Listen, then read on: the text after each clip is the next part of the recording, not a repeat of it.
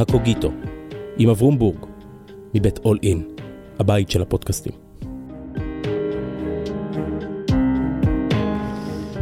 שלום, כאן אברום בורג, ברוכים השבים וברוכות הבאות לקוגיטו, אל ספריית הטקסטים של הישראלים. והיום עם השופט מני מזוז. שלום מני. שלום אברום.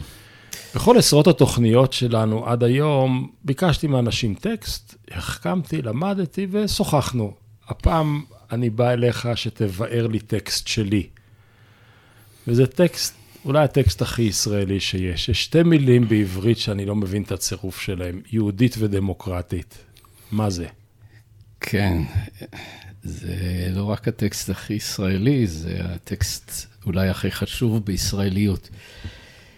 טוב, המונח מדינה יהודית בתוך הצימוד הזה, יהודית ודמוקרטית, שמיד נעמוד על המקור שלו, יכול לשאת שתי משמעויות עיקריות. האחת, מדינה יהודית במובן של מדינת הלאום של העם היהודי, המקום שבו העם היהודי מגשים את זכותו להגדרה עצמית.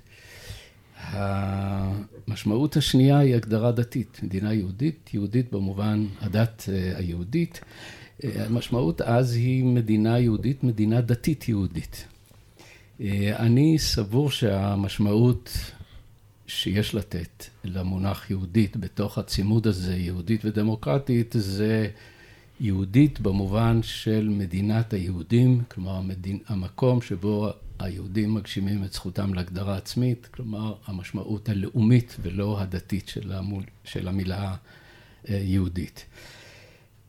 המסקנה הזאת לדעתי מתחייבת ו- ו- ונגזרת באופן ברור מההיסטוריה של המונח הזה.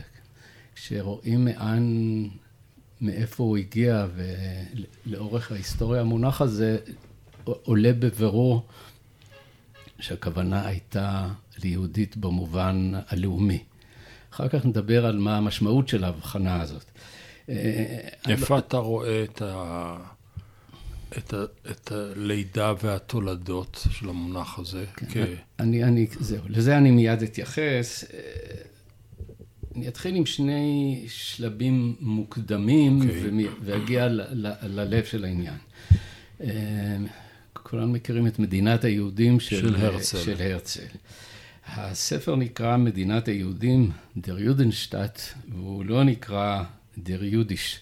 יידיש שטאט. מדינת, המדינה היהודית. כלומר, כן. כלומר פה בגרמנית ההבחנה היא ברורה בין אה, מדינת היהודים לבין המדינה היהודית במובן של הדת היהודית. אה, ואכן הספר של הרצל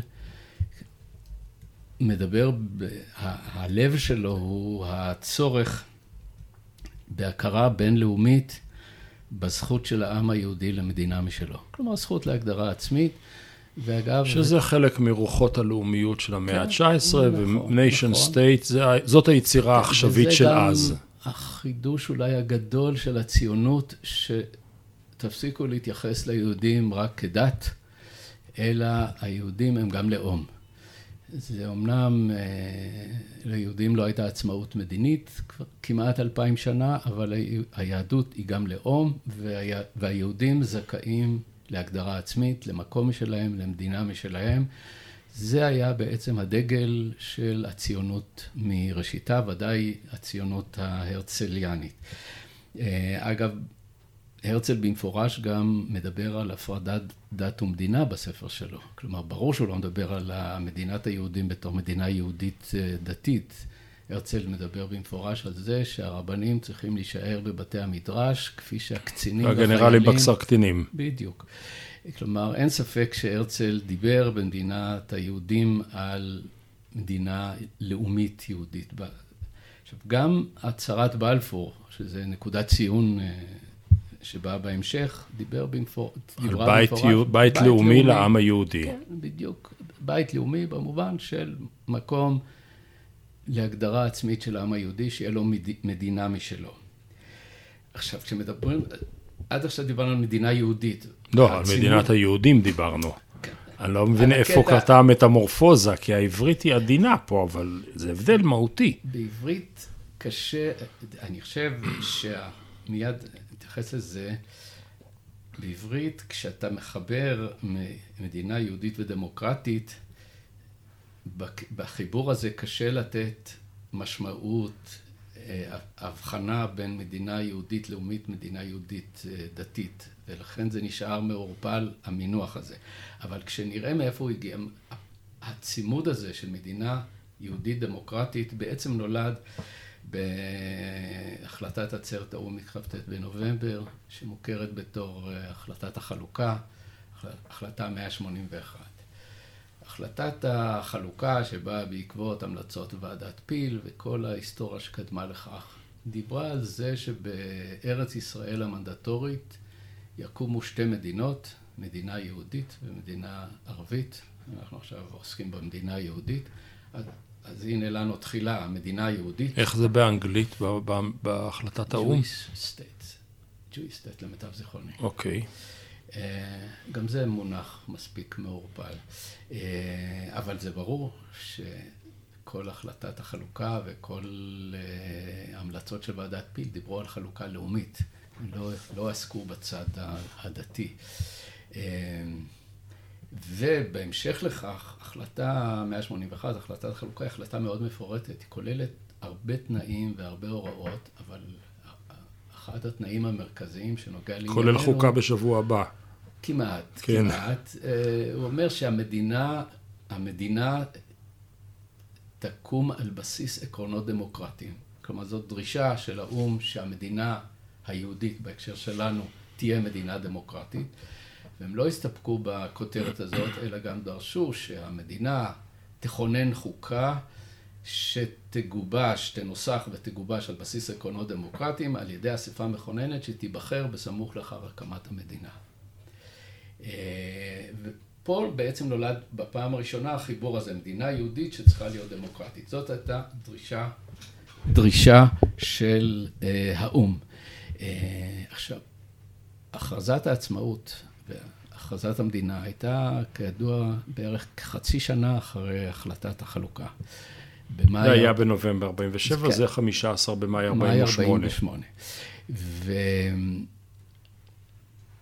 וההכרזה על מדינת ישראל אין שום ספק שהתבססה על החלטת האו"ם. לא רק שהתבססה, אלמלא החלטת האו"ם לא הייתה מוכרזת מדינת ישראל. לא, זה, אפילו תלך יותר. אלמלא היו כותבים את מגילת העצמאות כך, החלטת האו"ם לא הייתה תקפה. כלומר, כמעט הכריחו אותם לכתוב ככה בהתחייבות שלהם של הקמת המדינה. כן, שהם אני, נאמנים כן, לערכי כן, כן, האומות המאוחדות. אני לזה, כן, כן, אתייחס לזה מיד. אני רק mm-hmm. אומר, להבדיל מ...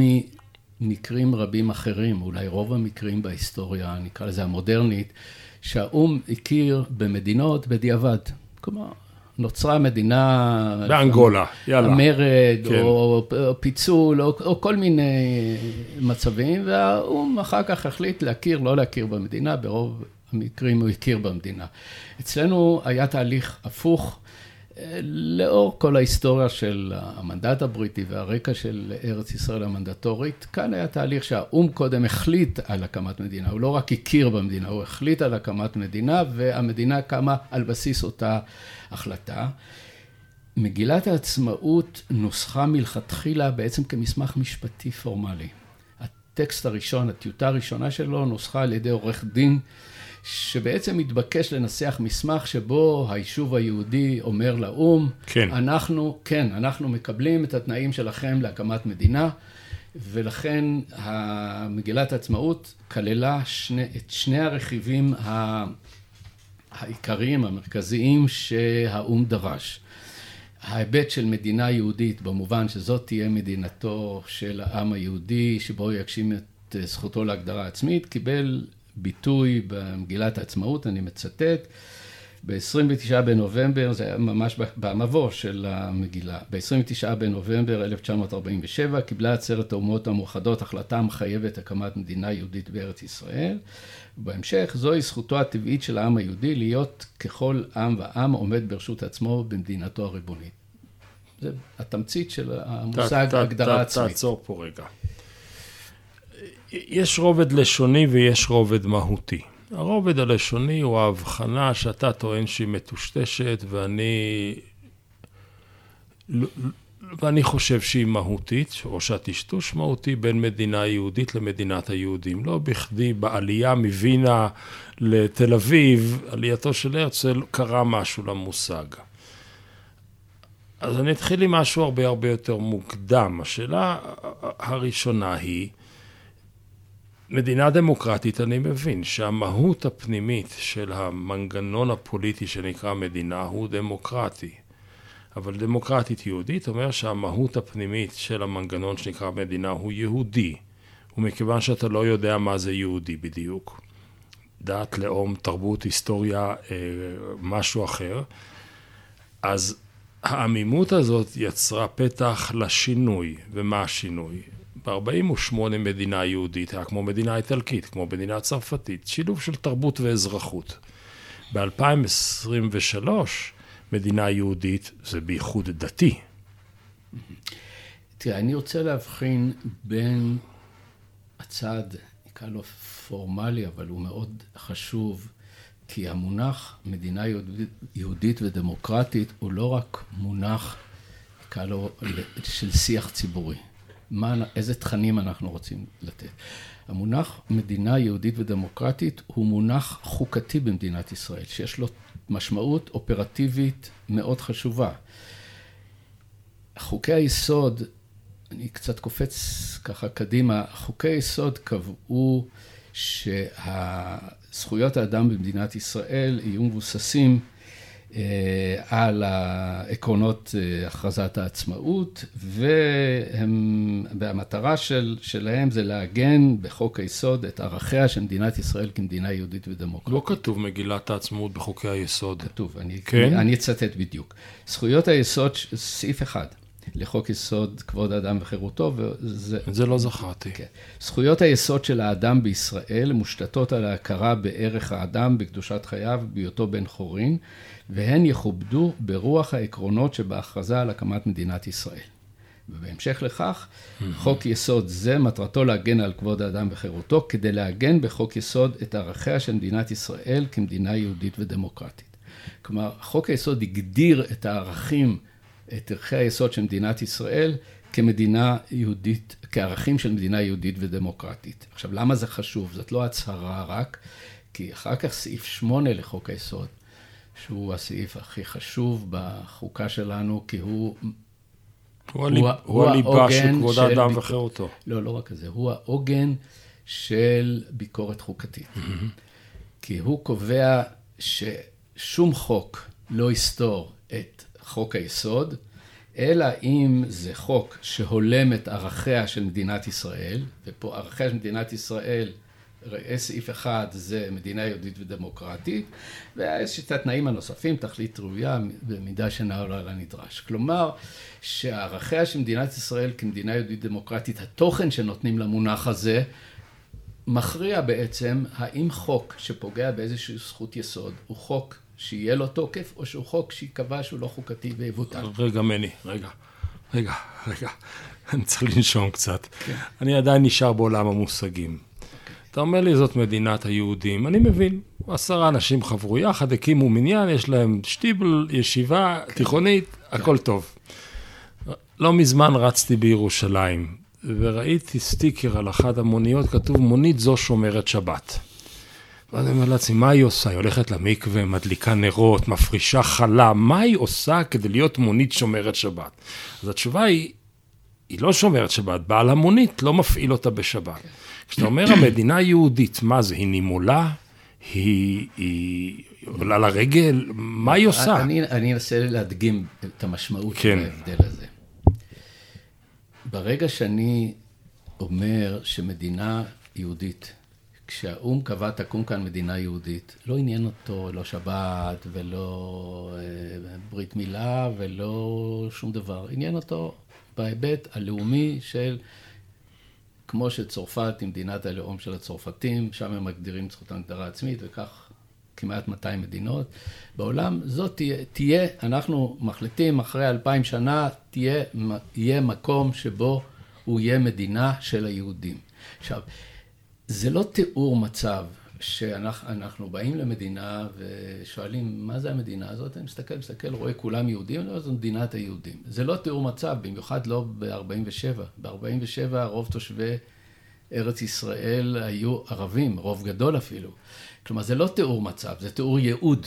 הייעוד של השטח שהוגדר, לא כל השטח כמובן, השטח שהוגדר בהחלטת החלוקה כשטח שמיועד למדינה היהודים, הוא, הייעוד שלו זה להיות בית לאומי לעם היהודי במובן של הצהרת בלפור. המקום שאליו ב-48 רק חמישה אחוז מהיהודים בעולם חיו בארץ ישראל המנדטורית.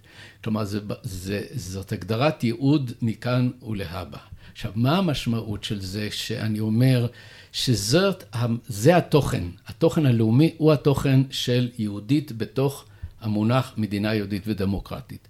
זה אומר למשל שחוק השבות שנחקק בסמוך לאחר הקמת המדינה ושהוא נותן זכות לכל יהודי באשר הוא בעולם לעלות למדינת ישראל ולקבל אזרחות מיידית, מה שהוא לא מעניק לאנשים אחרים, הוא לכאורה חוק שפוגע בשוויון. אבל הוא לא ייפסל, הוא לגיטימי כיוון שהוא תואם את ערכיה של מדינת ישראל כמדינה יהודית, כלומר כמדינת הלאום של העם היהודי. לעומת זאת, רק שנייה אחת, אם יקבעו מחר בחוק במדינת ישראל שנשים פסולות לעדות, כפי שההלכה או, לא, או לא יכולות להיבחר לכנסת במפלגות מסוימות. כן. או שהן לא יכולות להיות שופטות, כפי שזה בבתי דין רבניים, או כל, עוד הרבה נורמות דתיות. החוק הזה לא יוכל ליהנות מהמטריה שזה מדינה יהודית, שזה תואם את ערכיה של מדינת ישראל כמדינה יהודית. כי המדינה היהודית זה לא מדינה יהודית דתית, זה מדינה יהודית במובן הלאומי. עכשיו עוד משפט אחד, רק כדי לא לחדד את זה מדי, אנחנו יודעים שהבחנה בין דת ולאום ביהדות היא הבחנה קשה. כיוון שלאורך רוב ההיסטוריה היהודית, זה היה דת יותר מאשר לאום. זה היה יותר לאום. דת יותר מאשר לאום. ולכן יש דברים שהם, נניח, החוק שקבע סגירת בתי עינוגים בערב תשעה באב. ערב תשעה באב, כן. כן, יש חוק כזה. כן. עכשיו, האם זה חוק דתי או לאומי? אפשר להגיד מצד אחד אה, חוק דתי, מצד שני, תשעה באב זה אירוע לאומי של אובדן העצמאות הלאומית, מציין את אובדן העצמאות הלאומית. אז, אז זה מסוג הדברים... של בני כלאיים. שאפשר לראות בהם כנובעים ממעמדה של מדינת ישראל כמדינה יהודית במובן הלאומי. לעומת זאת, משהו שהוא רק דתי, הוא יצטרך להתמודד עם כמו, הדמוקרטיה. עם הדמוקרטיה, בדיוק. בוא, אני, קשה לי לא להתווכח, אבל אני כאן המקשיב. אנחנו פה בשביל להתווכח. לא, גם, לא. לפחות גם. אנחנו פה כדי להקשיב. לחדד, או לחדד. נגיד, נגיד שאני יכול לקנות את העמימות היצירתית שבין מדינה יהודית למדינת היהודים, נגיד. אבל התחלנו את הדרך ממגילת העצמאות, שהייתה בעצם צוואר המשפך מה... החלטת האומות המאוחדות לתוך ההקמה של המדינה. מוזכר שם חמש פעמים מדינה יהודית, ואפילו לא פעם אחת המילה דמוקרטית. אז מה אתה נשען בכזאת כבדות על המדינה היהודית במגילת העצמאות, ופתאום כן. המצאת לך דמוקרטיה בשנות התשעים? הדמוקרטיה נמצאת מאוד עמוק בתוך מגילת העצמאות. אמנם לא, אני לא יודע להגיד למה לא השתמשו בשם המפורש, אבל לא רק כפי שאמרתי קודם, מגילת העצמאות נוסחה כמסמך שאומר לאו"ם, אנחנו מקבלים את התנאים שלכם, ותנאי בסיסי מאוד היה שזו תהיה מדינה דמוקרטית. תשקוד על. אה, אבל יש לנו טקסט שהלוואי עלינו שהוא היה, מחר, אני חושב, כל תנועת המחאה העצומה של החודשים האחרונים, הייתה חותמת ללא היסוס על הטקסט הזה כחוקה למדינת ישראל. יש לנו שם טקסט, מדינת ישראל תקיים שוויון זכויות חברתי ומדיני גמור לכל אזרחיה, בלי הבדלי דת, גזע ומין, תבטיח חופש דת, מצפון, לשון, חינוך ותרבות, תשמור על המקומות הקדושים של כל הדתות ותהיה נאמנה לעקרונות של מגילת האומות המאוחדות. כלומר, במגילת האומות המאוחדות יש בה גם את מגילת זכויות האדם האוניברסלית. כלומר, אין הצהרה יותר חד משמעית של מחויבות לעקרונות דמוקרטיים אוניברסליים מאשר זה. לא השתמשו במונח מדינה דמוקרטית כי זה היה, לדעתי, זה היה מובן מאליו. לדעתי לא. לדעתי זה פושבק, כי לא השתמשו בדמוקרטית ב-48, באותה מידה שלא עשו את חוק השוויון בשנות ה-90. בגלל מאזנים פוליטיים מסובכים. רצו להגיע להסכמה רחבה, אני... ופחדו מהקונטרוברסיה עם הדתיים. אני לא חושב, כי תראה, במגילת העצמאות לא מוזכר אלוהים. נכון. ולא במקרה. היו דרישות. בן גוריון אמר לא. צור ישראל. צור ישראל זה המונח המקסימלי שהוא היה מוכן ללכת נכון. לקראת, כי זה מונח מספיק מעורפל שאפשר אותו גם כמונח לאומי. בן גוריון לא היה זקוק אז ל, אה, ל, לסוג כזה של ויתור, ואני לא חושב, אני גם לא יודע שהדתיים התנגדו לעצם הרעיון של מדינה דמוקרטית. בגלל להם, היו להם. דרישות, היו להם דרישות אה, אולי ספציפיות, של עובדה היא שמדובר כאן על חופש דת. אה, כלומר, יש פה דברים כן, שהיום, אבל, אבל לא, אבל לא חופש, אבל לא חופש מדת. זה רק חצי מהחופשים של ישעיהו ברלין. כן, היום, תראה, הזכויות קיבלו ניסוחים יותר משוכללים אה, נכון. עם השנים, אבל נכון לעת הזאת, אתה אפילו בחוקה האמריקאית, אתה תתקשה למצוא את כל המרכיבים שנכללו ב... ב... אני בכלל מתקשה למצוא דברים באמריקה כן, לאחרונה. לאחרונה, נכון. תגיד כן. לי, איפה, איפה, יש עוד מדינות אחרות בעולם, או מדינות לאום, שיש להם כזה מתח בין הזהות הדתית שלהם לזהות הלאומית שלהם? אנחנו מכירים כן. את הרפובליקה האסלאמית של איראן. כן. אוקיי, איפה יש עוד מתחים כאלה? אוקיי, אני אגיד את זה בשני דברים. אם היינו, מי שרוצה לתת למונח מדינה יהודית, בהקשר של מדינה יהודית דמוקרטית, יהודית, הכוונה יהודית דתית, הוא היה יוצר סתירה פנימית. אין לא רק שאין מבחינה אמפירית בעולם מדינה דתית דמוקרטית, לא יכולה להיות עקרונית, מהותית, מדינה דתית דמוקרטית, כי דמוקרטיה, המהות שלה היא שואבת את מקור הסמכות שלה מהעם, ודת שואבת את מקור הסמכות שלה ממקום אחר לגמרי. ולא יכולה להיות בכלל, חיבור כזה הוא חיבור שהוא סתירה פנימית, סתירה בהגדרה, וזה לא מקרה שאין בעולם מושג כזה, מציאות כזאת של מדינה דתית. לעומת זאת, יש לא מעט, ההגדרה של מדינות לאום היא הגדרה מאוד רווחת. חלק גדול ממדינות אירופה מגדירות עצמם כמדינות לאום, כלומר בחוקה שלהם, המדינה הצרפתית, איטלקית, ספרדית, מדינות סקנדינביה, איסלנד, יוון. אבל יש מדינות שבחוקה שלהם כתוב שהן מדינות נוצריות, אבל הם לא לקחו את זה אף פעם למקום של... שהמשמעות היא שחוקי הדת הם חוקי המדינה, כמו איראן, ערב הסעודית, או אני לא יודע מה. אתה לא עושה עכשיו, לך חיים קלים, מני? לא, אני רוצה לעשות לי חיים קלים, אבל אה. אני יודע... אני, אני רוצה אני, להקשות עליך. לא, אני, אמרתי בהתחלה, אני עכשיו אולי אחזור לזה, אני רוצה לעשות הפרדה בין מה החוק והחוקה שלנו קובעים, לבין ויכוח שהוא לגיטימי. יש לי בו דעה מאוד נחרצת, אבל הוא לגיטימי, מה צריך להיות.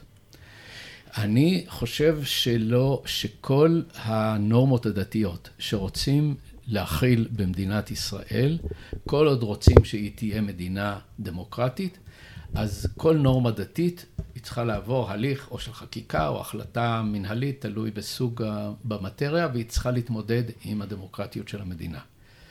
היא לא יכולה לקבל הגנה מזה שמדינת ישראל היא מדינה יהודית. יש לזה, יש לזה רלוונטיות שזה מדינה יהודית. כלומר, ככל שזה משהו שהוא, כפי שאמרתי קודם, ככה ב... ב...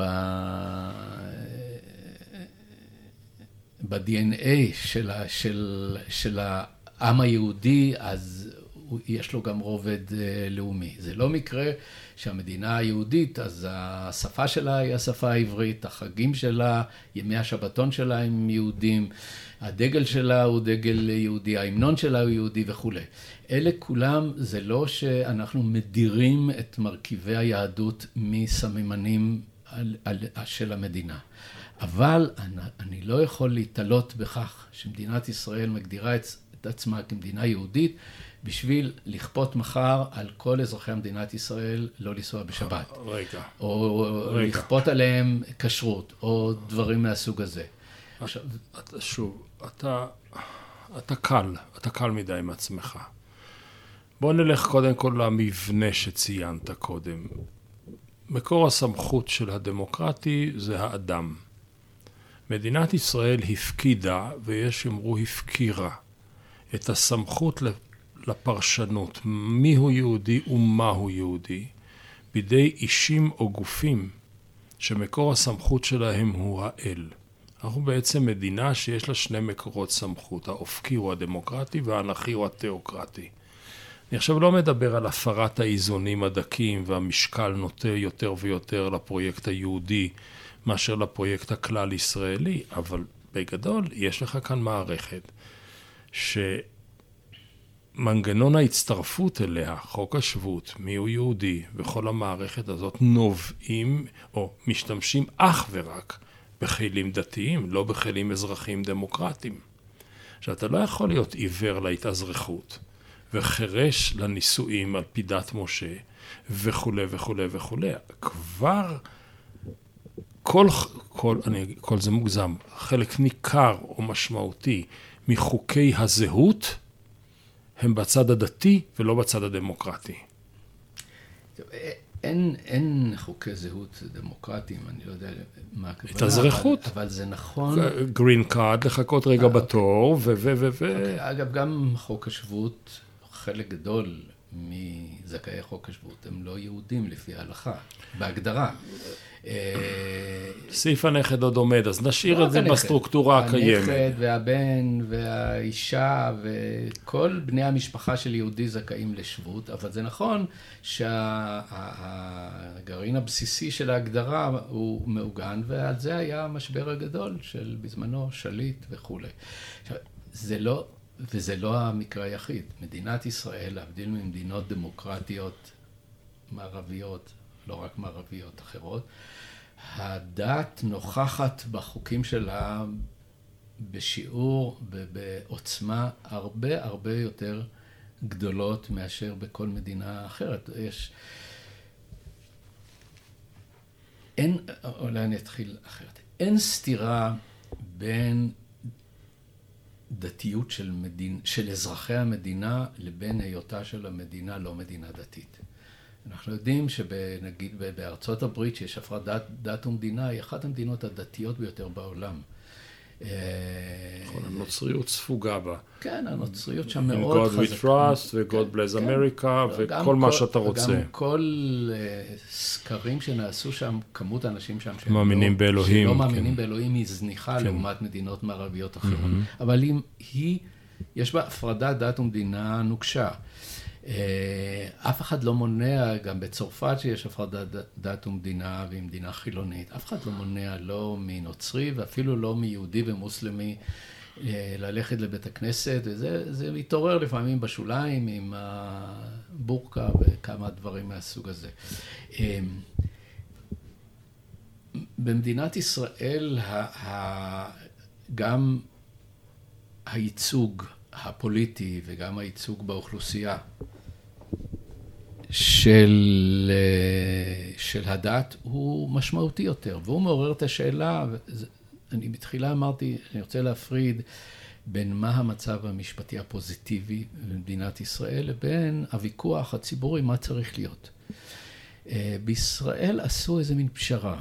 הרי כש, כשעשו את חוקי היסוד ב-92, הכניסו שם סעיף, מין סעיף כאילו כזה קטן שנקרא שמירת דינים, שהוא mm-hmm. נשמע כזה, אבל הוא סעיף שבעצם נתן לגיטימציה לכל החקיקה כל הדתית. כל הפרקטיקות דה פקטו עד היום. גם לכל החוקים. כן, שנחוקק כל החקיקה הדתית. כל החקיקה נכון. הדתית עד 1992. למה היה צריך את זה? כי מי שחוקק את זה היה ברור לו שהחוקים האלה לא יכולים לעמוד בביקורת חוקתית, כי יהודית זה יהודית לאומית, זה לא דתית, ולכן כל הנורמות הדתיות האלה, יש בהן פגיעות בראש ובראשונה, או כמעט תמיד פגיעה בזכות לשוויון. אה, נישואים וגירושין וכל ההתנהלות של בתי הדין הדתיים לסוגיהם וכולי. ולכן נתנו להם איזושהי חסינות כזאת אה, מיוחדת. אז לכן יש לנו בעצם מין דמוקרטיה שהיא נכה ביותר ממובן אחד.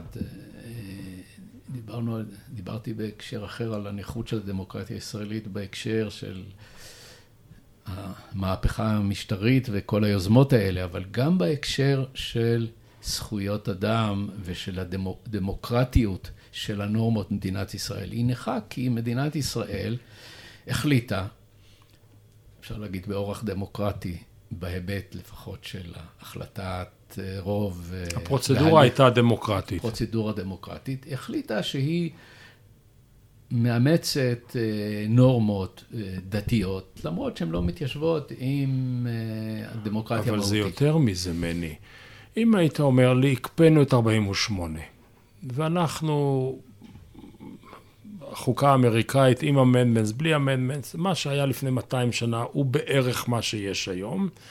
הייתי אומר, נו בסדר, אבל בינתיים מה שקורה מלמעלה, גם מתרבים הקולות ברחוב, גם בדה יורה וגם בדה פקטו, הקולות שמקרבים יותר את חזון מדינת ההלכה. שר המשפטים אחד, יעקב נאמן המנוח, שקיימלן שהיה משפטן מבריק. הוא לא היה קוטל קנים באגם, הוא דיבר במפורש על זה שהוא רוצה את ישראל כמדינת הלכה. שר האוצר דהיום אמר את הדברים ביותר מאשר דרך אחת. ואני יכול לתת עוד. המשנה ליועץ המשפטי לשעבר, רק עובר, כותב, לכולם ברור כי מעתה ואילך יחליף המשפט העברי את המשפט האנגלי כמקור משפט משלים. זאת אומרת, כשבכל מקום שיש חור... זו דעה לגמרי אישית, הוא היה משנה למשפט עברי. כן, זו דעה היה, מאוד אישית, זה אבל... זה הטיקט שלו. אבל היא נורמה שהתפשטה...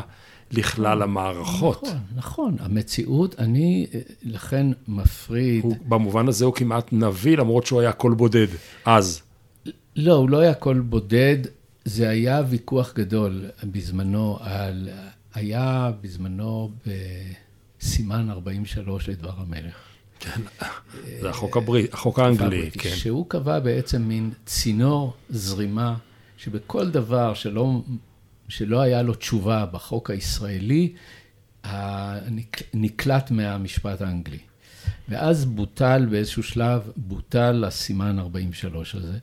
אה, ונק... 46. סימן 46. מה זה 46 לחוק המלך? 40 ומשהו. אה, יכול להיות שאני מבלבל. אוקיי, אה, כן, אני לא בטוח. נדמה לי שזה 40.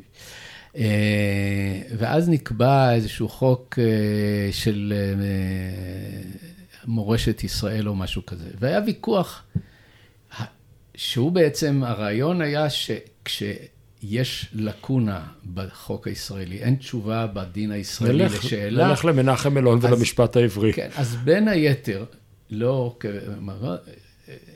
הבית משפט יפנה למקורות המשפט, אה, המורשת, וגם שם זה מנוסח במין, לא הלכה יהודית או משהו, איזה מושגים. שזה היה חנן פורת שהיה יושב ראש ועדת חוקה שהוליך את זה, יכול להיות? לא, לדעתי זה לא. לפניו. עוד לפני? זה הרבה אוקיי. לפניו. והיה אז ויכוח איזה תוכן לתת לזה, ובאופן טבעי המשפטנים הדתיים רצו לתת לזה תוכן יותר מהותי, והמשפטנים החילוניים רצו לתת לזה רק אה, עקרונות כאלה מופשטים. משפטים כלליים כאלה, ואהבת לרעך כמוך ומין אה, כאלה. אה, בפועל זה לא שימש בסיס לקליטת משפט עברי. תמיד היה בבית משפט העליון שופט אחד או שניים שהיו מדי פעם ככה, אה, בהקשר של סוגיה כזאת או אחרת, מביאים מקורות של המשפט העברי, אבל המשפט העברי אף פעם לא היה מקור הכרעה בסוגיות ש... עלו במשפט הישראלי. אז תמיד נמצאו פתרונות אה, אחרים. אבל מה שאתה מציין זה דבר כמובן מאוד נכון, שבמציאות הישראלית של היום, בלי קשר למה התכוונו ב-48, או אפילו מה התכוונו ב-92, יש אה, תנועה חזקה ומגמה חזקה, ל, נקרא לזה, הדתה של המשפט הישראלי, בהיבטים שונים. ולדעתי זה חלק מהמאבק על אה, המשטר הישראלי ועל החוקה הישראלית. אני, מה שחשוב לי בהיבט, נקרא לזה, בכובע המשפטני שלי, זה לומר שעל, זה לגיטימי שאתם מנסים אה, לקדם אה, ערכים דתיים וחקיקה דתית, אבל אתם לא יכולים להסתמך על המונח מדינה יהודית בצימוד הזה של מדינה יהודית ודמוקרטית כבסיס נורמטיבי, לא רעיוני, בסיס נורמטיבי לכך שזה מצדיק חקיקה דתית גם אם היא פוגעת בזכויות אדם. אתם חייבים על כל נורמה דתית להתמודד לגופה, כפי שכל חוק צריך להתמודד עם כל הערכים הדמוקרטיים. גם חקיקה דתית. בתוך הערכים הדמוקרטיים יש גם משמעות לעובדה שאנחנו מדינת היהודים.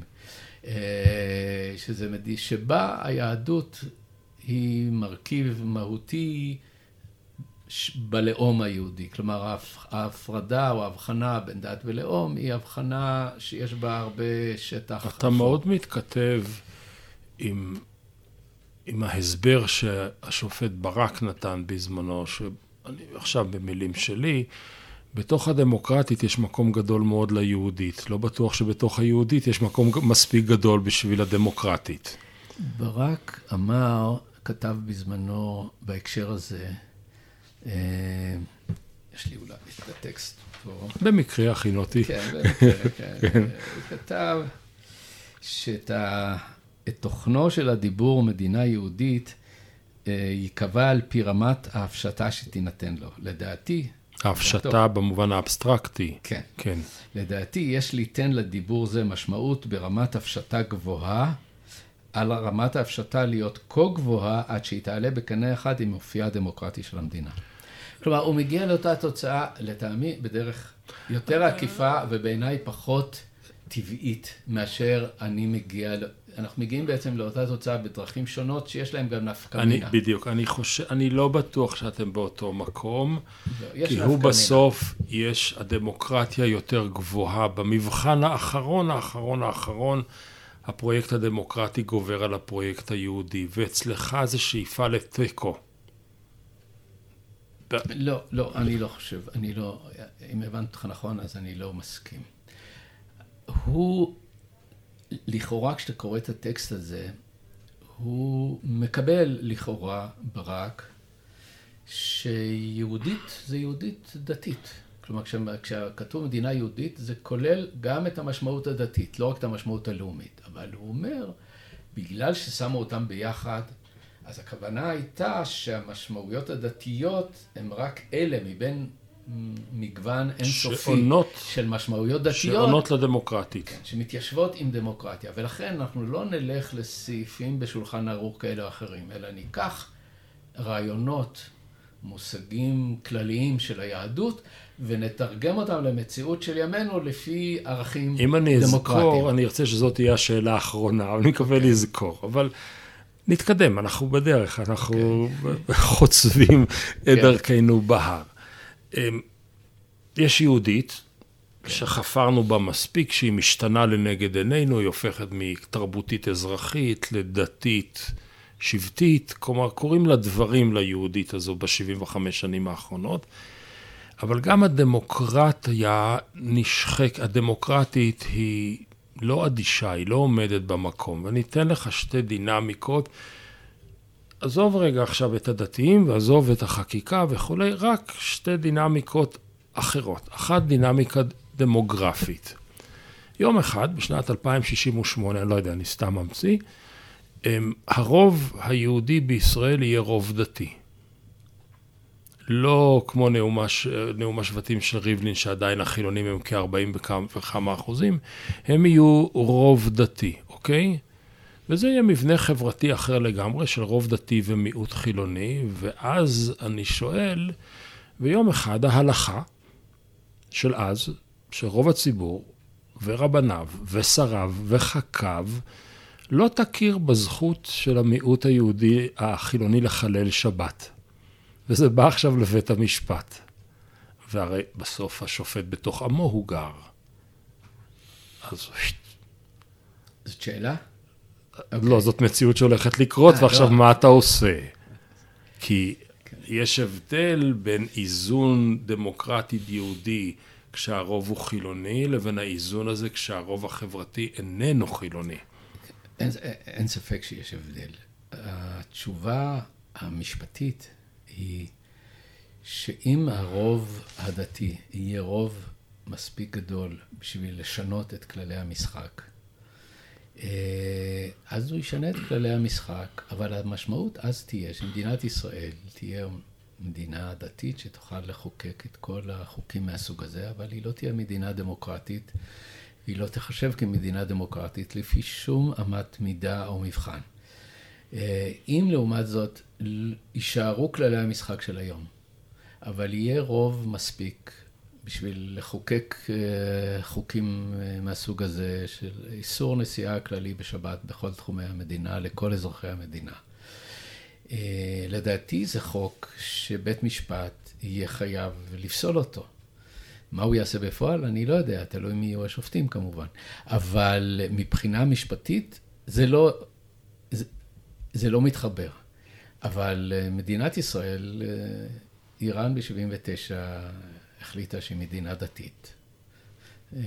ומאז היא מדינה דתית שהחוקים שלה הם חוקי השריעה המוסלמית. אם מדינת ישראל תגיע למצב שהיא תחליט שהיא מדינה דתית יהודית, אז היא תהיה מדינה דתית יהודית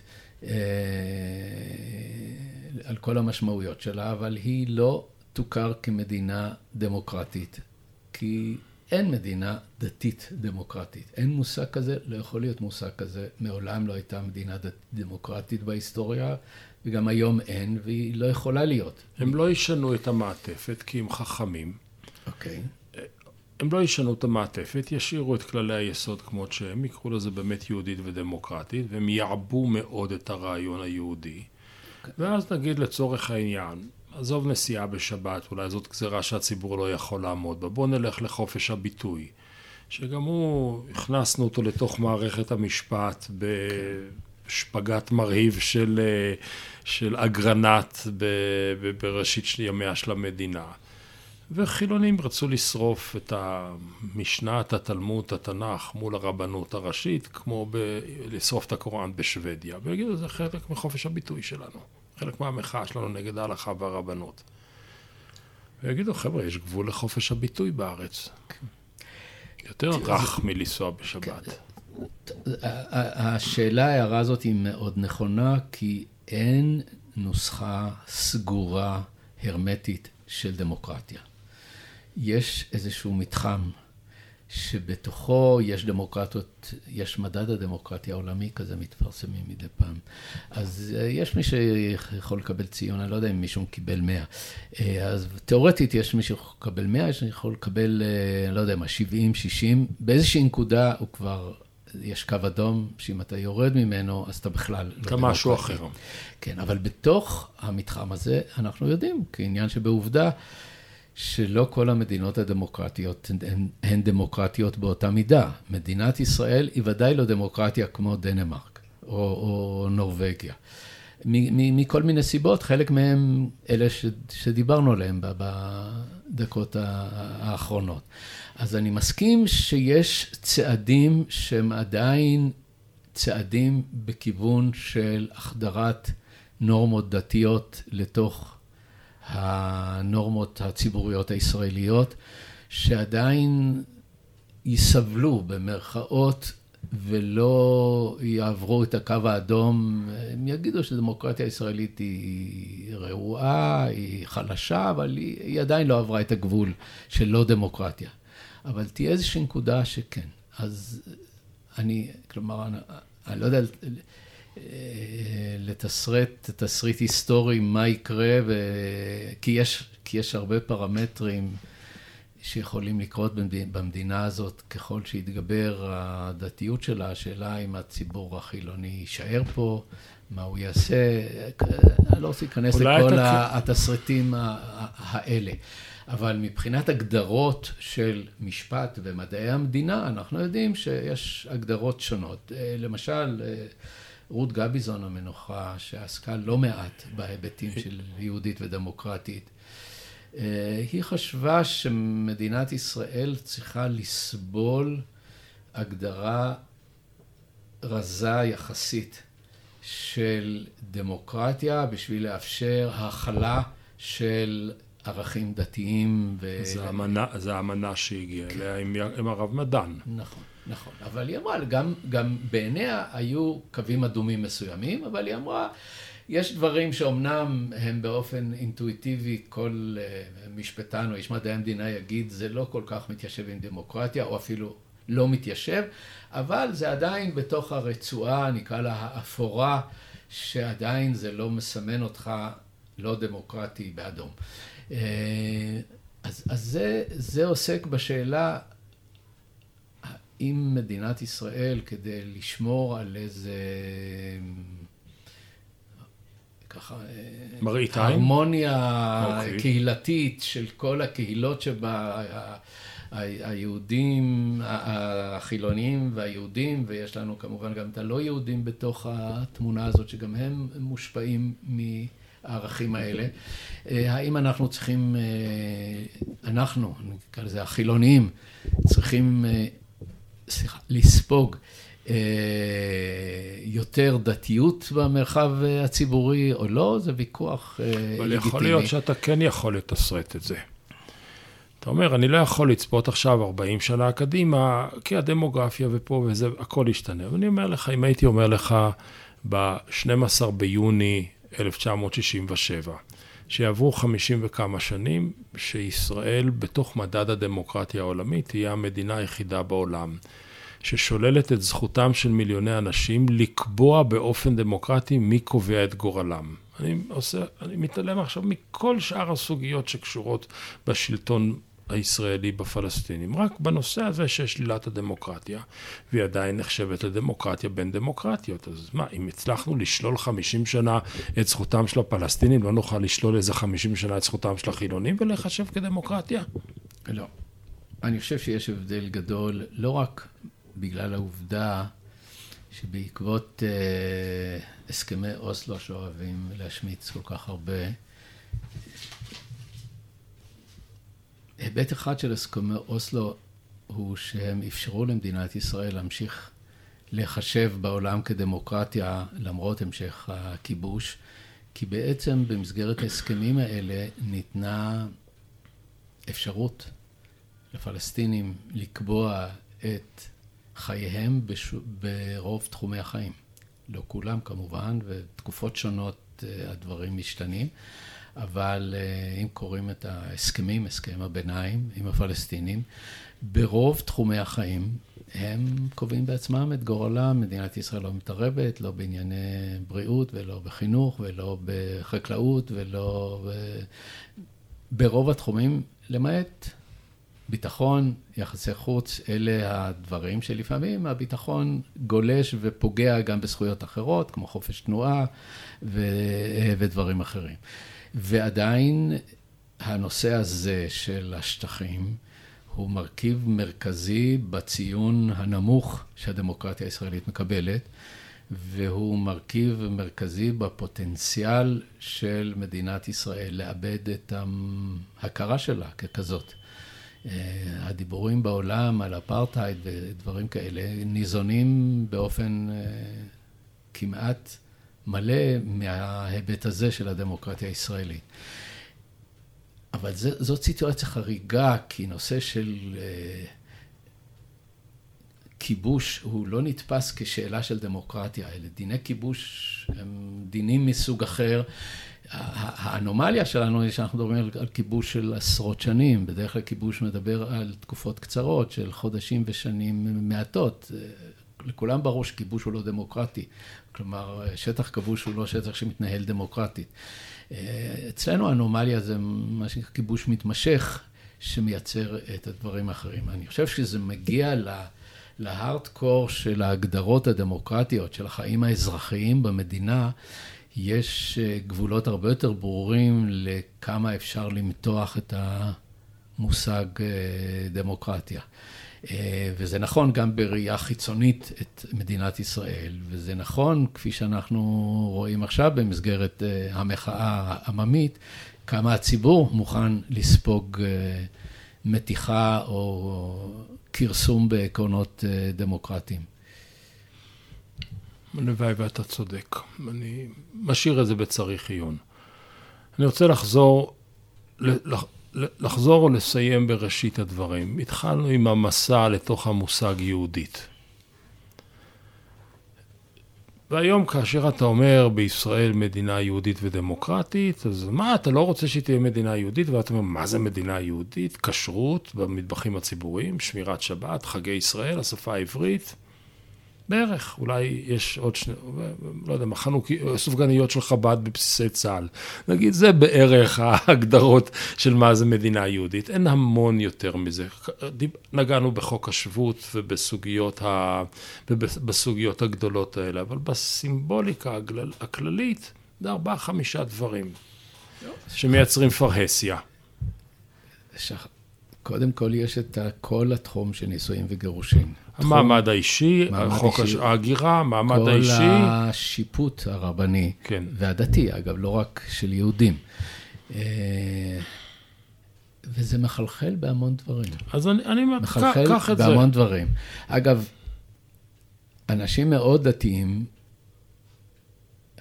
לא נגיד, חלק מהאנשים מאוד דתיים סבורים שמבחינת השיקולים הדתיים והאינטרס של הדת, נכון יותר, נכונה יותר הפרדת דת ומדינה.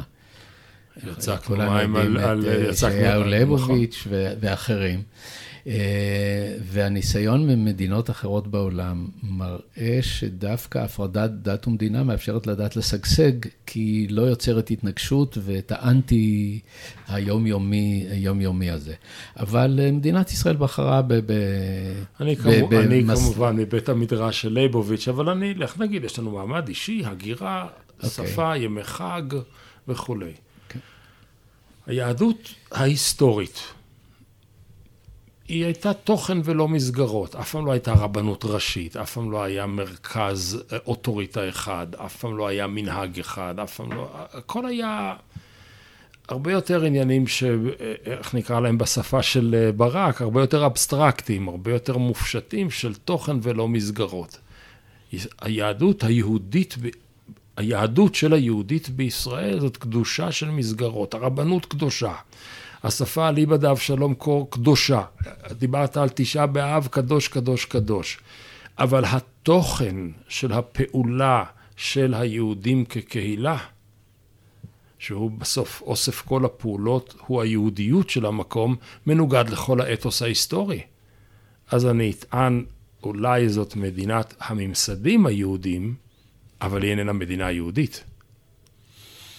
כן, זאת בעצם הייתה הטענה של ישעיהו ליבוביץ' לפני הרבה מאוד שנים, שאי הפרדת דת ומדינה הופכת את הדת לפילגש של המדינה, כן. כן. ולס, ולסוג של ממסד, ולא, ולא רוח, ולא תכנים אה, רוחניים.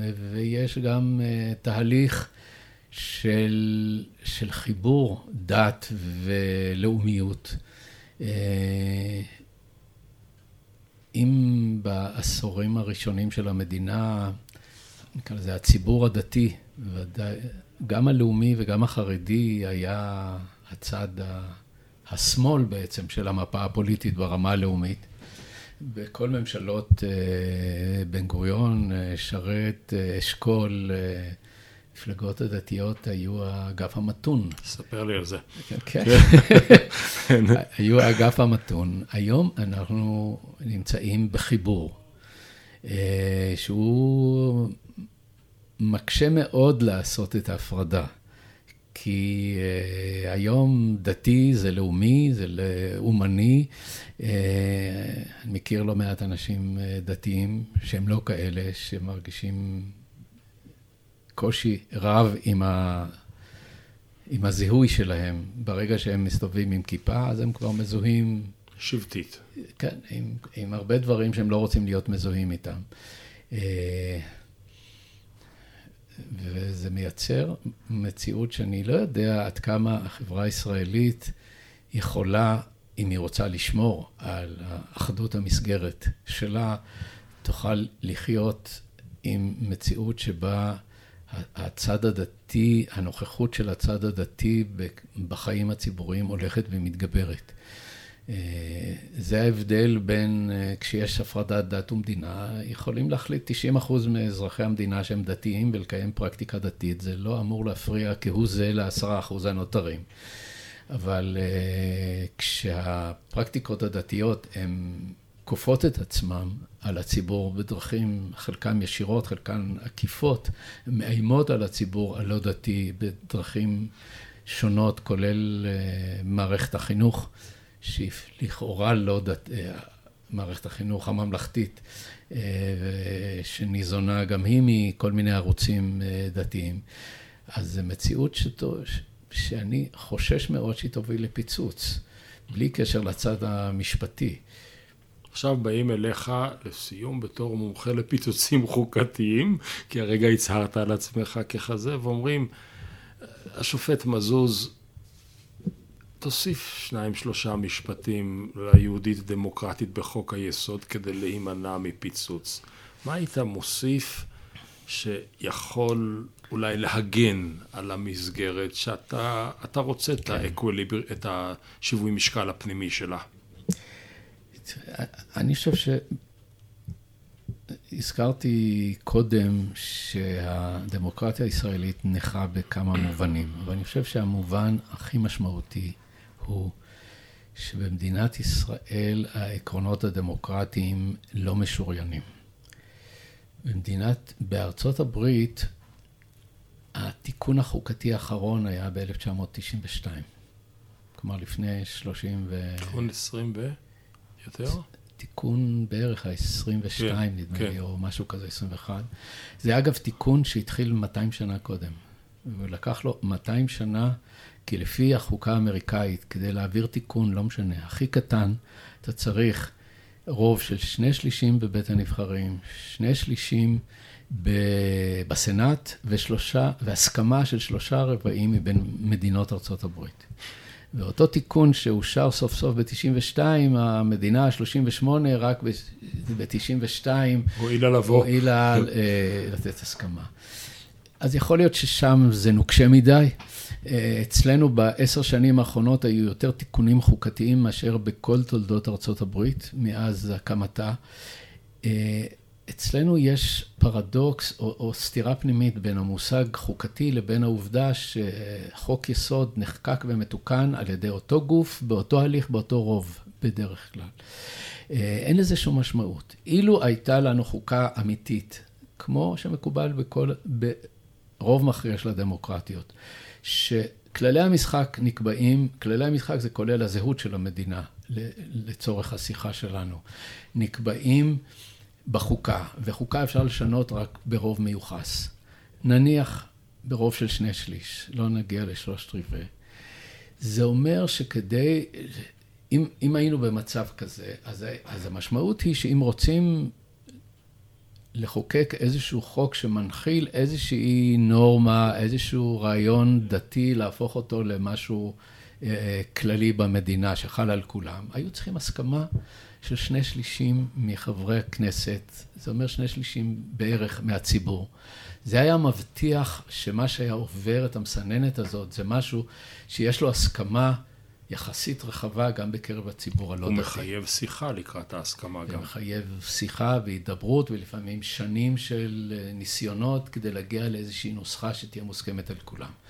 אבל אם אצלנו אפשר ברוב של 61 לשנות את כללי המשחק, אז אין לזה שום משמעות. את הנורמות הכי בסיסיות, ההפרדה בדמוקרטיה היא בין כללי המשחק שצריכים רוב גדול והסכמה רחבה, לבין ניהול שוטף של המדינה שמספיק רוב רגיל. והניהול השוטף של המדינה מתחלף, פעם המפלגה הזאת מנצחת במפלגה הזאת, וכל אחת יש לה לגיטימציה בקדנציה שלה לנהל את החיים השוטפים. כללי המשחק נקבעים, בר... נקבעים מראש ברוב רחב, ואפשר לשנות אותם רק ברוב רחב. וזה מבטיח ששינויים כאלה יהיו בקונסנזוס רחב, ולא יפגעו במרקם החברתי הכללי של המדינה. והעובדה שאצלנו אפשר לשנות ברוב רגיל דברים כאלה. בהסכם אז, קואליציוני. כן, כן. אז, אז זה לא מאפשר שדברים כאלה יתקבלו בחברה הזאת. אז זה יכפה על זה, אז זה לא, זה לא יקבלו את זה כמשהו, כנורמה מוסכמת או כנורמה מחייבת. ו, ו... אז בעצם שלושת המשפטים שהיית מוסיף זה חוק יסוד השפיטה, חוק יסוד החקיקה וחוק יסוד ההידברות. תראה, יש, יש, החוקה שלנו חסרה עוד כל כן, מיני דברים, אבל כן. אם, אם היו אומרים לי, מה הדבר האחד, האחד, הייתי אומר, קביעה, סעיף אחד שאומר שכל תיקון או תוספת של חוק יסוד יהיה ברוב של שני שלישים, או לפחות 75... זה חוק יסוד ההידברות. זה אגב הוראה, כן. ש... אחת מההוראות של חוק יסוד החקיקה, של הצעת חוק יסוד החקיקה, שכבר מתגלגלת, כבר היו לה. שבעה או שמונה, שמונה טיוטות שמתגלגלות כבר עשרות שנים, ו... ו... וזה לא מקודם. אבל זה, זה סעיף שם שכלול, שהרוב שנדרש לצורך חקיקה או תיקון של חוק יסוד. זה הדבר, אגב, גם אפרופו כל הרפורמות עכשיו, וההפיכה המשטרית והמחאה, זה הדבר היחיד, אם צריך לעשות דבר אחד, אם עושים את זה, זה פותר מאליו את כל שאר הדברים. זה אומר שאי אפשר לשנות את הרכב הוועדה לבחירת שופטים בלי הידברות ובלי הסכמה, שאי אפשר אה, לשנות שום דבר בלי הידברות ובלי הסכמה. אם לעומת זאת מנסים לטפל בכל דבר נקודתי, זה אף פעם לא נגמר, כי כל פעם אפשר להציף בעיה אחרת, אה, רעיון אחר, אה, גימיק אחר, זה לא ייפתר, העימות הזה לא ייפתר אף פעם. כשנגמרה השיחה, התחילה השיחה. ואז נוספו עוד דברים, ואלו הם. מני. כן, הזכרנו את כל העם. פסק דין כל העם, פסק כן. פסק דין כל העם מ-1951, שעשה מהלך מהפכני, דרמטי ומאוד יצירתי, שבו בית המשפט העליון בעצם גזר את זכויות האדם, את, במקרה ההוא את חופש הביטוי וחופש העיתונות, מעצם העובדה שמדינת ישראל הגדירה את עצמה, ראתה את עצמה כמדינה דמוקרטית במגילת העצמאות ובפרקטיקה שלה של קיום בחירות אה, איטיות אה, וכולי. איטיות מלשון עת, לא מלשון לאט לאט. כן, כן. איטיות, כן. בעין. כן, ואני תהיתי בעצם למה לא נעשה מהלך משלים, שאילו הוא היה נעשה, הוא היה משנה בעיניי דרמטית את כל מהלך ההיסטוריה המשפטית של מדינת ישראל, והוא באותה הזדמנות לתת מעמד חוקתי לטקסטים הנורמטיביים של מגילת העצמאות, שלדעתי ראוי היה לתת להם את זה, כי זה הבסיס הנורמטיבי שעליו קמה מדינת ישראל. זה היה בעצם מסמך היסוד. שעליו הייתה הסכמה כללית של כלל היישוב היהודי בארץ ישראל, כולל אגב החרדים וכולל אה, קבוצות לא ציוניות ביישוב. קומוניסטים חתמו כן, עליו. כן, הקומוניסטים. אבל ו- למה ו- אתה שואל את השאלה על 53 כל העם, ואתה לא שואל על 48, שבחוקה, במגילת העצמאות עצמה כתוב שתוך כך וכך זמן צריך לחוקק כן. חוקה, והם לא עשו כן, את זה. אז זה מתחבר, כי האו"ם דרש מאיתנו לחוקק חוקה. מגילת העצמאות התחייבה בעצם לעשות חוקה תוך חצי שנה. אה, עד סוף 48', אה, אבל אז פרצו הקרבות. אה, והבחירות לאספה המכוננת נדחו, ואז התחיל ויכוח. והסתבר שהיו כל מיני קולות שלא כל כך אהבו את הרעיון של חוקה כי חששו, בן גוריון ואחרים, כי חששו שזה יגביל את היכולת של המדינה בשעה מאוד קשה. שעת חירום. שעת חירום, לעשות פעולות כאלה או אחרות, והוא אמר, למה, לא, לא צריך uh, לעשות את זה מיידית. ואז התקבלה החלטה שמוכרת כהחלטת הררי, שאמרה שנוסחה מפא"יניקית... לפרקים? כן, אמרו, לא, לא נעשה חוקה מיד. אנחנו נבנה את החוקה מסדרה של חוקי יסוד באופן הדרגתי, אחד אחרי השני, חיפוש ברן, יש, יש זמן. עכשיו, אני חוזר לכל העם, ואני שואל, שואל את עצמי, למה המהלך הדרמטי הזה, שבעצם יצר זכויות אדם חוקתיות למדינת ישראל על בסיס בין היתר מגילת העצמאות, הוא לא גם אמר, הנורמות של מגילת העצמאות הן נורמות חוקתיות שמחייבות גם את הכנסת, גם את הממשלה. ואז חשבתי שאולי הם לא עשו את זה, כי אז זה היה סמוך אחרי החלטת הררי, והייתה לכאורה החלטה שעושים חוקה. יש תהליך מה, כבר. כן, יש תהליך, אז מה אנחנו קופצים עם חוקה? היום אנחנו יודעים שזה תהליך שגם אנחנו בשנת ה... יותר מ-70 שנה אחרי החלטת הררי, זה לא הושלם. אז, אה, אבל אז יכול להיות שהם היו יותר אופטימיים. וסברו שזה יושלם, אז הם ויתרו על זה. אחר כך, אתה יודע, בהתייחסות למגילת העצמאות, אולי עוד רק את המשפט הזה, בהתייחסות למגילת העצמאות היו עליות ומורדות. בהתחלה הייתה התייחסות ככה כטקסט קנוני מכונן, ונתנו לו הרבה כבוד, לא נתנו לו מעמד חוקתי פורמלי, אבל אחר כך היו התבטאויות שהתייחסו אליו כמשהו שולי, לא חשוב וכולי.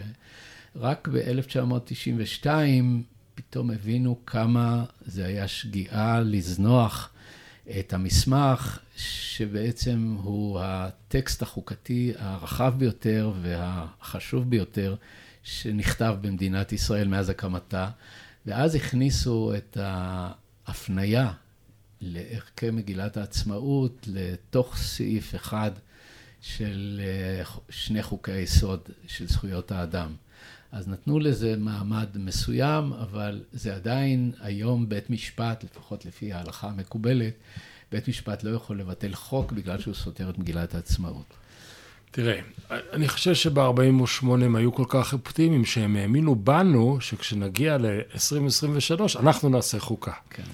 אה, וזה קצת התפספס, אבל בתוך כל מהומות הרחוב שמתחוללות היום, אני כאופטימיסט בלתי נלאה, אני מאמין שהתוצאה של כל המהלך הזה, לא מיד ולא הרגע, אבל באיזשהו טווח של קדנציה בערך, תהיה חקיקת חלק מכללי המשחק החדשים. כי המערכת הפוליטית המון פעמים מפגרת אחרי הרחוב. היא לא מבינה, היא לא בדיוק יודעת, הרחוב תמיד לפניה. וכשהמערכת הפוליטית תבין כמה אנחנו קרובים ברגעים האלה להתפרקות מוחלטת, היא, היא אז סוף סוף תעשה מעשים של קביעת כללי משחק, בניסיון או לדחות או למנוע לחלוטין את סכנת הפירוק הזו. אני מאוד מקווה שהאופטימיות שלך היא במקומה. מה? אני לא יודע לחיות אחרת. אני חושב באמת באותה רוח, שאחד התוצרים הכי חשובים, אם לא הכי חשוב, של המחאה הציבורית הרחבה מאוד של החודשים האחרונים, היא חידוד התודעה, נקרא לזה, האזרחית-חוקתית של אזרחי כן, מדינת סוף ישראל. סוף יש שיח על מהי דמוקרטיה, כן, זה כן, נהדר. כן, ובעניין הזה, זה הופך את זה למשהו שהוא בראש סדר היום האזרחי של מדינת ישראל, גם אם הוא בא על חשבון דברים חשובים אחרים, זה עדיין הנושא הכי חשוב, כי הוא מכתיב את כל שאר הנושאים, לדעתי. וזו פעם ראשונה שזה קורה, וזה נפלא. כן. אני קצת קרוע. אני מאוד מאוד נהניתי השיחה, מהשיחה עם מני מזוז, ואני נורא מצטער שאתה כבר לא השופט מני מזוז. תודה רבה, מני. תודה לך ולמאזינים.